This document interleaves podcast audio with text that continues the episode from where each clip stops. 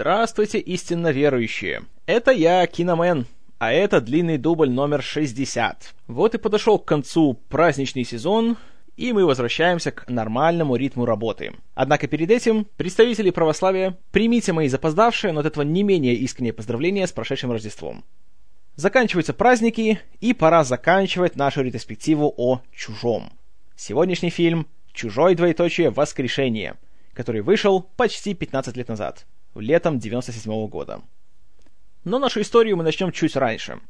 В общем, несмотря на то, что «Чужой 3» по сути провалился, особенно в плане отзывов критиков и зрителей, и казалось, что все, уже с этой трилогией покончено, как-никак все-таки точка поставлена, главной героини больше нету, следовательно, нет смысла и продолжать. Но студия Fox учитывая то, что фильм все-таки принес прибыль за счет международного проката, и сам «Чужой» все еще пользовался популярностью, как создание, как франшиза, вот как сама идея, они хотели сделать еще один фильм. Однако в этот раз они усвоили ошибки третьей части, и вместо того, чтобы сразу называть дату выхода фильма и назначать режиссера, сначала они решили получить сценарий. Его предложили написать тогда еще относительно молодому Джосу Уидону, который в 95-м еще не был такой культовой фигурой, которой он стал сейчас, потому что на телевидении он еще ничего не сделал. Он, правда, написал сценарий киноверсии «Баффи. Истребительницы вампиров», но тот фильм особым успехом не пользовался. Но он участвовал в написании сценария к «Истории игрушек», за который получил номинацию на «Оскар». И, естественно, как только ты получаешь номинацию на «Оскар», ты сразу становишься горячим сценаристом, и сразу тебе приходят большие предложения с больших студий.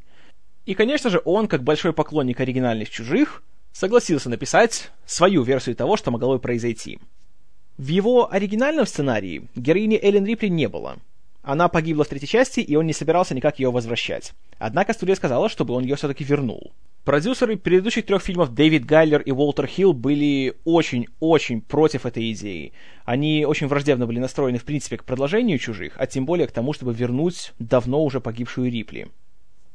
Сигурни Уивер также негативно отзывалась об этой идее, потому что она всегда говорила, что потому она и настояла на том, чтобы Рипли погибла в третьем фильме, чтобы все, и чтобы ее не было, и чтобы сериал мог развиваться как-то самостоятельно.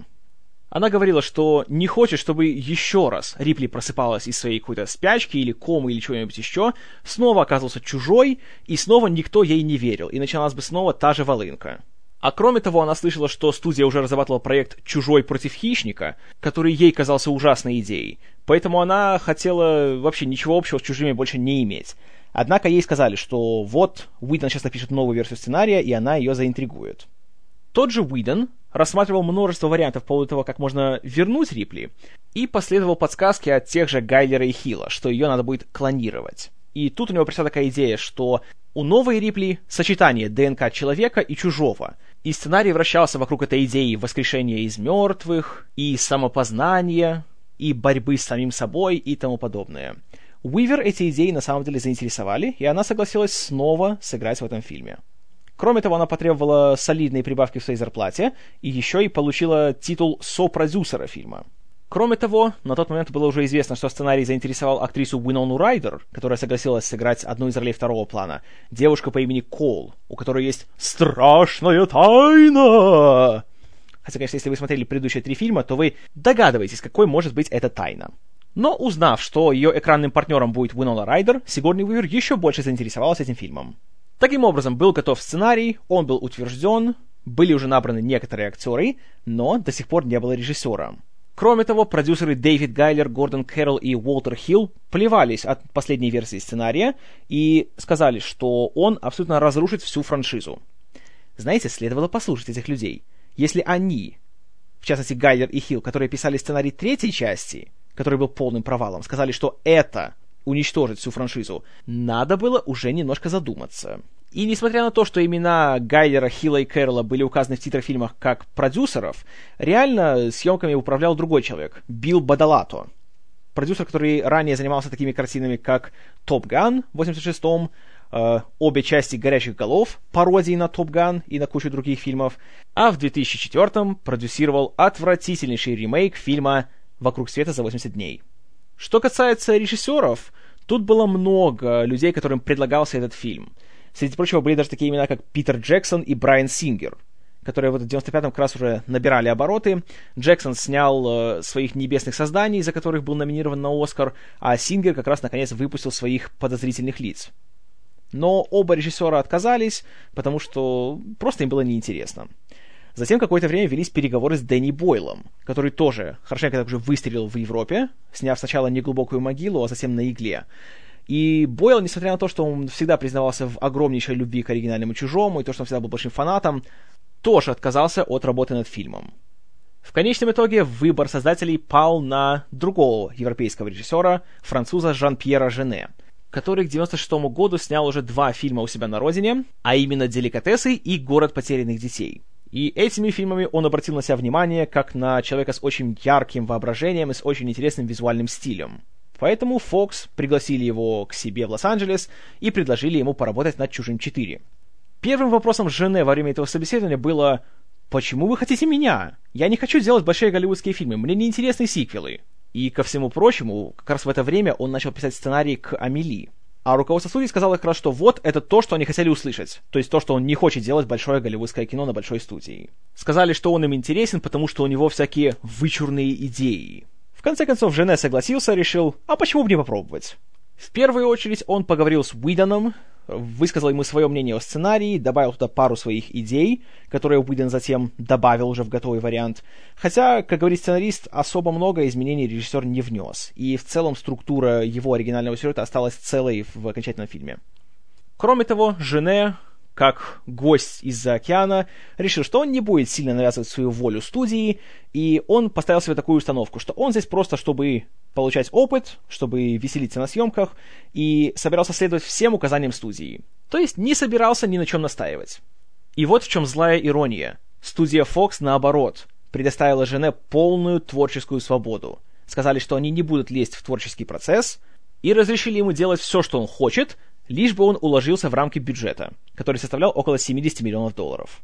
Получив свой карт-бланш, Жене также пригласил на работу над фильмом своих коллег из Франции, в частности, своего оператора-постановщика Дариуса Хонджи, который снимал предыдущие фильмы Жене, а кроме того еще снимал «Семь» у того же Дэвида Финчера. Затем он пригласил своего монтажера Эрве Шнайда и своего мастера по спецэффектам Питофа. Да, человек, который просто называется Питов. Неясно, это его имя или фамилия но его имя может вам быть знакомо, потому что он затем стал сам режиссером. Он снял довольно-таки неплохой э, детективный триллер «Видок» с Жераром Депардье и Гийомом Кане, а впоследствии он приехал снова в Голливуд и там сделал фильм «Женщина-кошка». Без комментариев. Также Жене предлагал работать над фильмом своему старому товарищу Марку Каро, вместе с которым он и делал свои предыдущие два фильма. Но Каро отказался, потому что считал, что все-таки в Голливуде у него будет куча ограничений, никто ему не даст делать то, что он хочет, а он хотел оставаться полностью независимым кинотворцом, поэтому остался во Франции. И с тех пор Жене и Каро вместе не работали.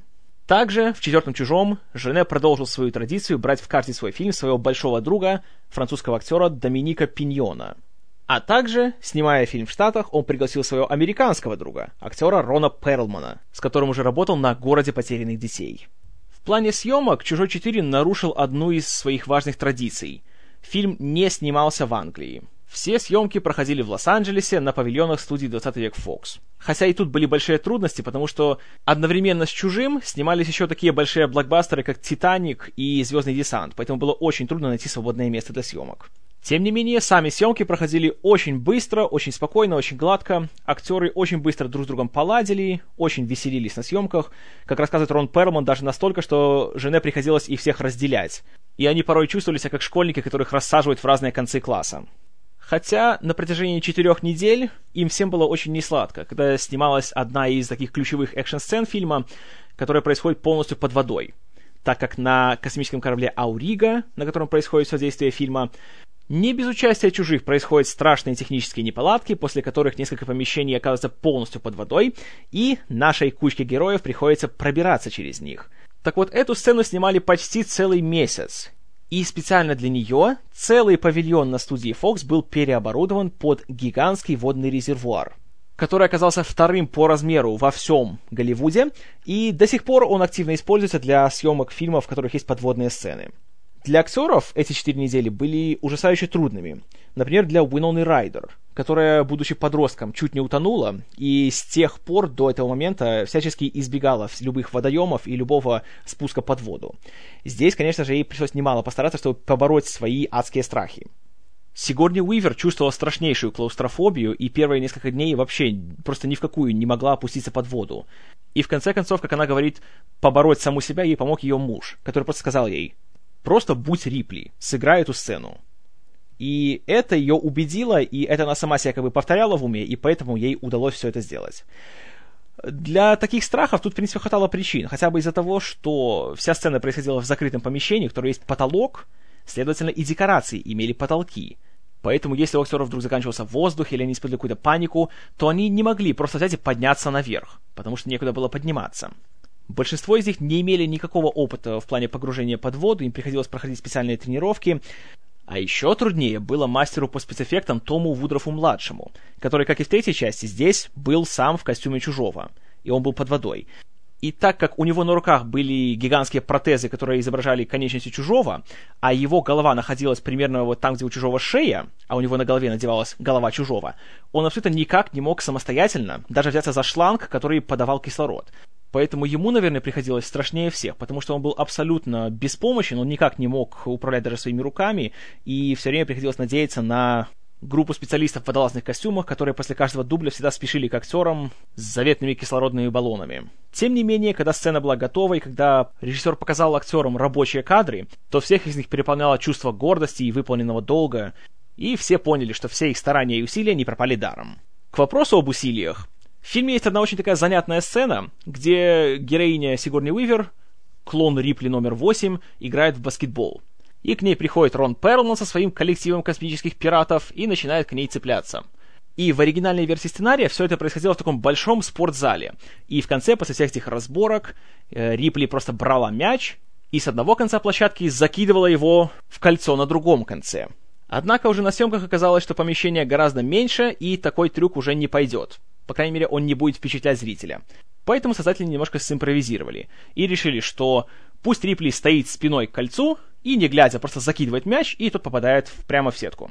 И Сигурни Уивер, будучи редкой перфекционисткой, захотела, чтобы все было сделано вживую. И она долгое время тренировалась со специальным тренером, который обучал всяким там ее фешенебельным баскетбольным трюкам. И, как говорит, в принципе, у нее получалось где-то раз из шести закинуть вот э, так вот мяч, не глядя, стоя спиной. Правда, для жены одно попадание из шести попыток, это, конечно, было слишком мало, и он не хотел тратить время впустую, поэтому он хотел, чтобы Питов нарисовал компьютерный мяч, и чтобы он так вот идеально пролетел и попал в кольцо. Но Уивер все равно попросила, чтобы Жене дал ей шанс сделать все самой. И тут же, на первом дубле, она уже готова была к тому, что все, как бы она ничего не теряет, была не была, по-любому нарисует компьютерный, закинула мяч, и он абсолютно идеально, даже не касаясь кольца, попал в сеть. Причем, как говорят очевидцы, она отошла еще где-то метра на два дальше от трехочковой линии и попала абсолютно идеально.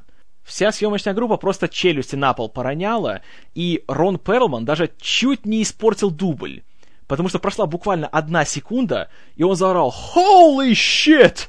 Но, к счастью, из-за вот этой вот секунды дубль не был испорчен, и он вошел в конечный вариант фильма. Причем получилась такая забавная вещь. Когда Рипли бросает мяч, он на секунду вылетает из кадра вверх, а затем возвращается уже в самом кольце. И Питов предлагал немножечко подрисовать на компьютере траекторию мяча, чтобы он все время оставался в кадре, чтобы зритель больше поверил. Но Уивер сказала, чтобы он не смел. И поэтому в окончательном варианте фильма кадр остался таким же, как и он был на съемках. Что касается спецэффектов и самого «Чужого», то в этот раз уже была комбинация. С одной стороны, на фильме снова трудились Али Гиллис и Том Вудров-младший, которые руководили спецэффектами на третьем фильме, а с другой, Питов и его команда уже работали над компьютерными чужими. Поэтому в некоторых кадрах мы видим просто Вудрофа в костюме, а в некоторых уже видим абсолютно компьютеризированных созданий. И знаете, сейчас, спустя 15 лет, в принципе, можно легко определить, где настоящий чужой, а где он нарисован. Кроме того, Жене вносил небольшие поправочки в дизайн некоторых элементов чужого. В частности, ему очень не нравилось, как выглядели яйца чужих в предыдущих фильмах, поэтому он их сделал более, скажем так, живыми. И, например, если в старых версиях было где-то по 5-6 подвижных элементов, то в этот раз их было около 20. и чуть ли не все яйцо могло как-то передвигаться, сокращаться и пульсировать и тому подобное. И, кроме того, по сценарию воскрешения появлялось абсолютно новое создание. В результате того, что соединили ДНК чужого и человека, получилась новая матка чужих, которая не откладывала яйца, а имела утробу. И с помощью нее она рожала. И вот этот вот новорожденный чужой, он сочетал в себе черты как чужого, так и человека. Плюс он был таким альбиносом, он был не черным, ну или таким темно-зеленым, если хотите, а он был чисто белым. И у него были глаза, у него был нос, у него был язык, обычный язык без зубов. И вот это вот создание, оно, конечно, вызвало немало таких спорных отзывов. И кроме того, Жене настаивал на том, чтобы у новорожденного были гениталии. И на съемках у той модели новорожденного, которая использовалась, именно что были первичные половые признаки. И вот это, наверное, был единственный момент, когда студия Fox все-таки попросила Жене убрать что-то из фильма, что им не понравилось. И затем еще несколько недель мастера по спецэффектам компьютерным образом ретушировали новорожденного и убирали у него его половые признаки. Людям платили деньги за то, чтобы они стирали чьи-то яйца. Когда фильм вышел на экраны в августе 1997 года, отзывы он собрал, мягко говоря, неоднозначные. В США его разругали. В целом, отзывы критиков были чуть более положительными, чем на «Чужого 3», но не намного. И в целом его, конечно, разгромили. Хотя во Франции, на родине режиссера, все были просто в восторге от фильма. Но тут все-таки я должен сказать, это довольно субъективная вещь. Это то же самое, как у нас, когда вышел «Особо опасен», все русские критики так и принялись ему на перебой ставить высшие баллы и соревноваться в подборе высокопарных эпитетов в адрес этого фильма, который, опять же, в Штатах не самым лучшим образом был принят. Джос Уидон, посмотрев «Чужой двоеточие воскрешение», плевался от фильма. Сказал, что хотя в целом его сценарий остался почти что не тронут, он сказал, что просто все было сделано неправильно. Неправильно сыграно, неправильно подано, неправильно озвучено, и все, что можно было неправильно интерпретировать, все было интерпретировано неправильно. И в целом он был очень-очень недоволен этой работой. В прокате фильм тоже прошел, не сказать, чтобы как-то супер успешно. При бюджете в 70 миллионов долларов он собрал по миру что-то около 160. То есть практически такую же сумму, какую собрал третий фильм.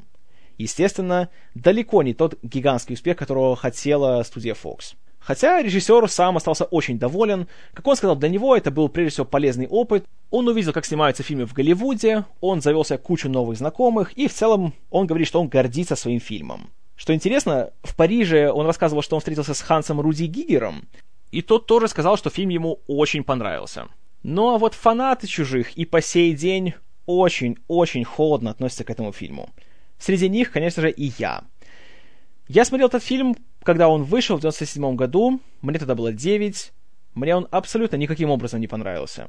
Я смотрел его вот на днях, когда мне уже не 9, мне он все еще не нравится. Проблем у фильма очень много. Самая его первая проблема — это то, что он существует. Не нужно делать четвертый фильм о чужом. А если уже и делать, то не нужно возвращать Эллен Рипли. Потому что после такого финала, как был в «Чужом 3», не найдется ни один естественный способ, как можно вернуть эту героиню. И здесь нам говорят, что ее, понимаете ли, клонировали. Нашли ее генетический материал. Но тут же нам показывают, что когда ее клонировали, то у ее клона почему-то тоже внутри был эмбрион матки чужих. Знаете, я, конечно, не великий биолог и не генетик, но, по-моему, если у тебя в организме появляется паразит, то он не меняет твою ДНК, и у твоего клона не будет точно такого же паразита. Но есть человеческая логика, есть кинологика. И в данном случае сработала именно что вторая. Во-вторых, фильм почему-то происходит аж через 200 лет после третьей части. И мы узнаем, что уже нету корпорации Wayland Yutani, как говорится в одной из вырезанных сцен фильма, она обанкротилась и ее выкупила корпорация Walmart, владелец сети супермаркетов.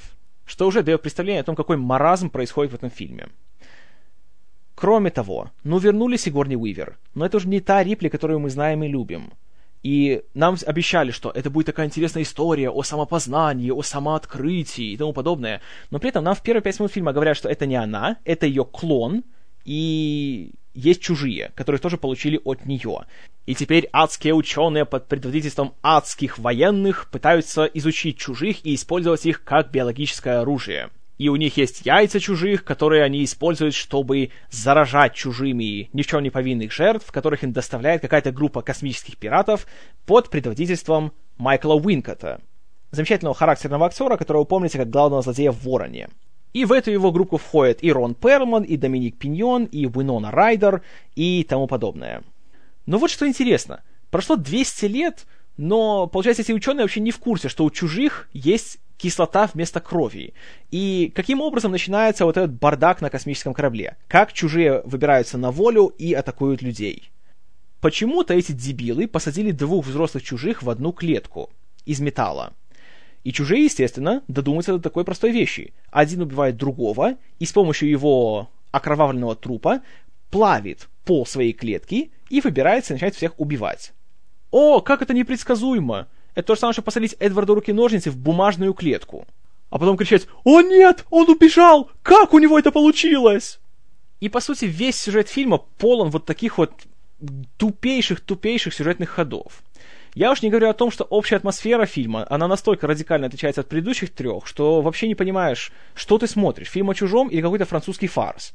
Потому что Жене, когда он делал фильм, решил, что он будет не делать ни фильм ужасов, ни экшен, ни чистую фантастику, а просто черную комедию, в которой есть чужие. И знаете, черная комедия с чужими, по крайней мере в исполнении этого французского режиссера, это отвратительно.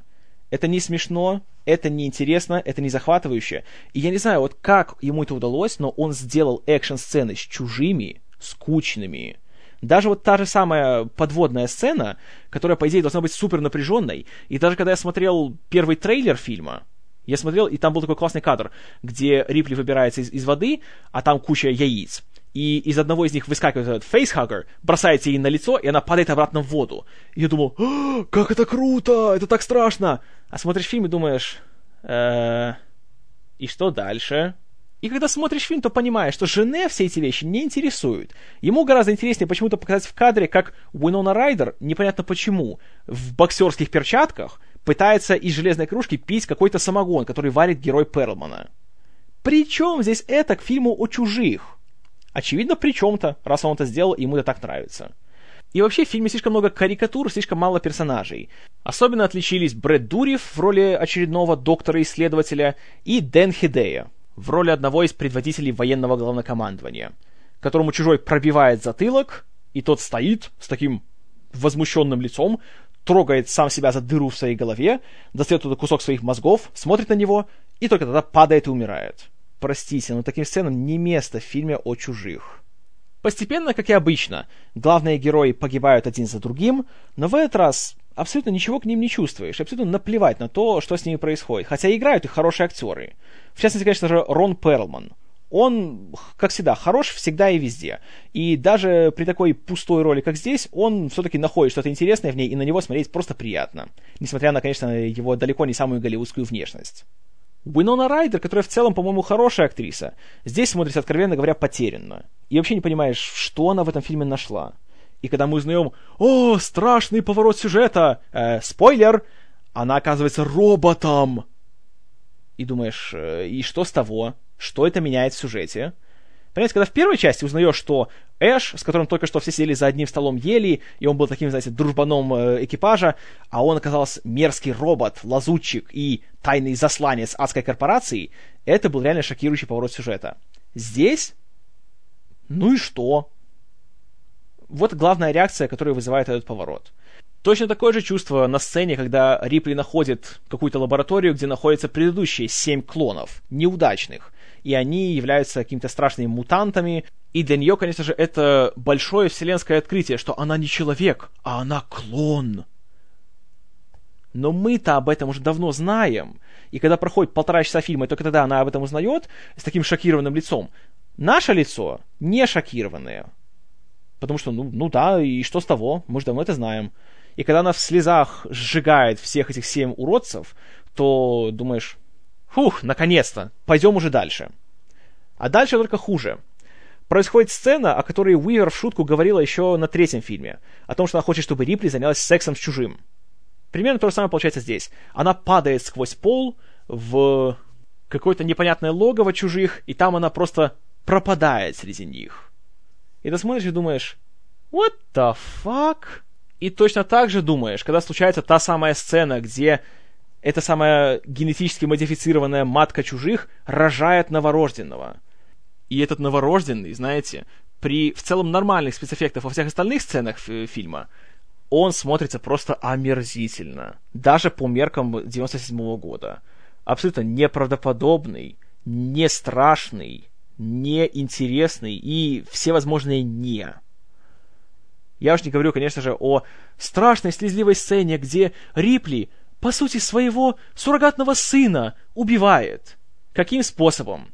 Она пробивает маленькую какую-то дырочку в корпусе корабля, и через нее начинает высасываться все, что есть в комнате. И этот самый новорожденный через такую дырочку, у которой диаметр, наверное, сантиметра полтора, он просто высасывается по кусочкам. И в космос отправляется такое кровавое месиво из мяса, костей и мозгов. Это смотришь и думаешь, что это было?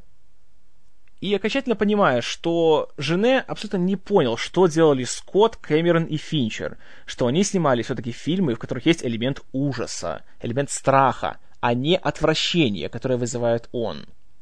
Это особенно показательно на другой сцене. Во время своего пути по крушащейся Ауриге наши герои находят одного из зараженных чужим людей по имени Первис. Его играет хороший типажный актер Лиланд Орсер. И все знают, что в нем есть чужой, скоро он вылупится. Но почему-то его берут с собой. Непонятно почему.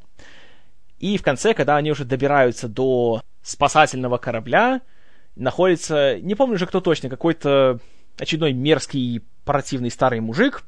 Он собирается их всех поубивать и сам сбежать один. Тут Первис уже чувствует, что сейчас чужой у него родится. Он хватает этого мерзкого злодея, держит его голову у себя возле грудной клетки, и когда чужой вырывается, то он пробивает грудную клетку Первиса и голову этого мерзкого мужика. Это смотришь, во-первых, думаешь, боже мой, это противно, а не страшно. А во-вторых, думаешь, как такое возможно?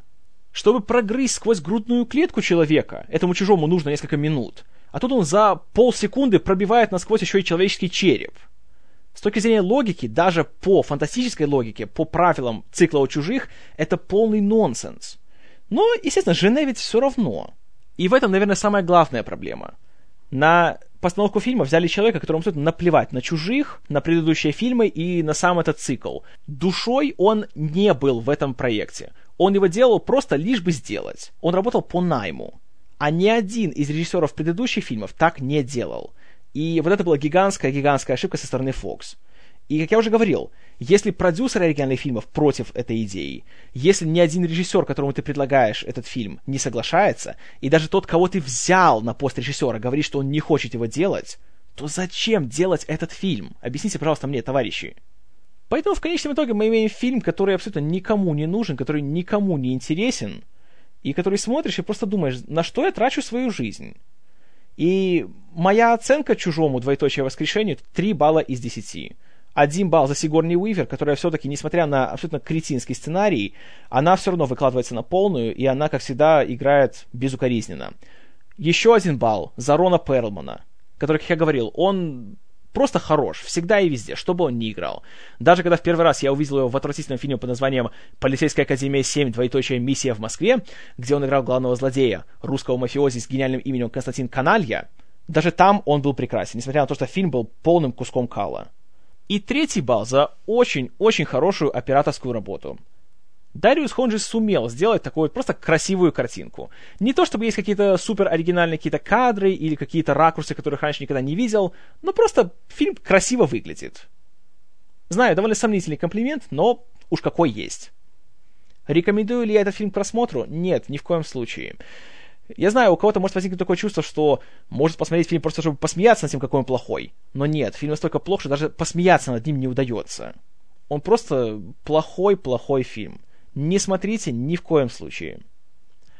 И в целом, лето 97 -го года было очень плохим для четвертых частей. Напомню, что тогда же вышел, прости господи, «Бэтмен и Робин».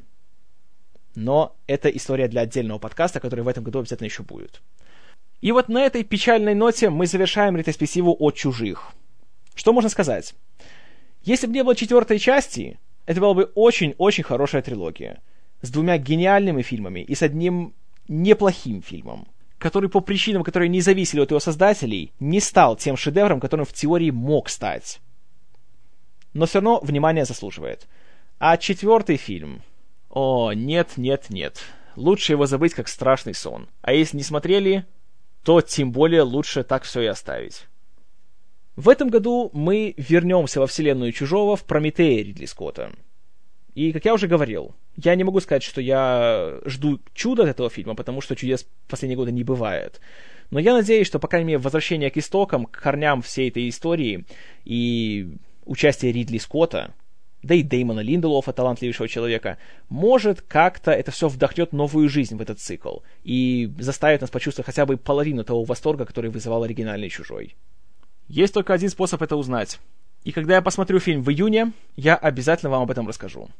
Что касается планов на ближайший подкаст, я решил, что раз уж поговорил о чужом, расскажу вам о его, скажем так, дальнем родственнике, о хищнике. Тем более, что первый фильм из этой серии в этом году отмечает свое 25-летие. Сразу скажу, что это не будет ретроспектива, это будет рассказ только об оригинальном фильме. Уж он-то внимания заслуживает. Ну а до следующего раза. Спасибо за внимание. С вами был Киномен. И в космосе никто не услышит, как вы кричите.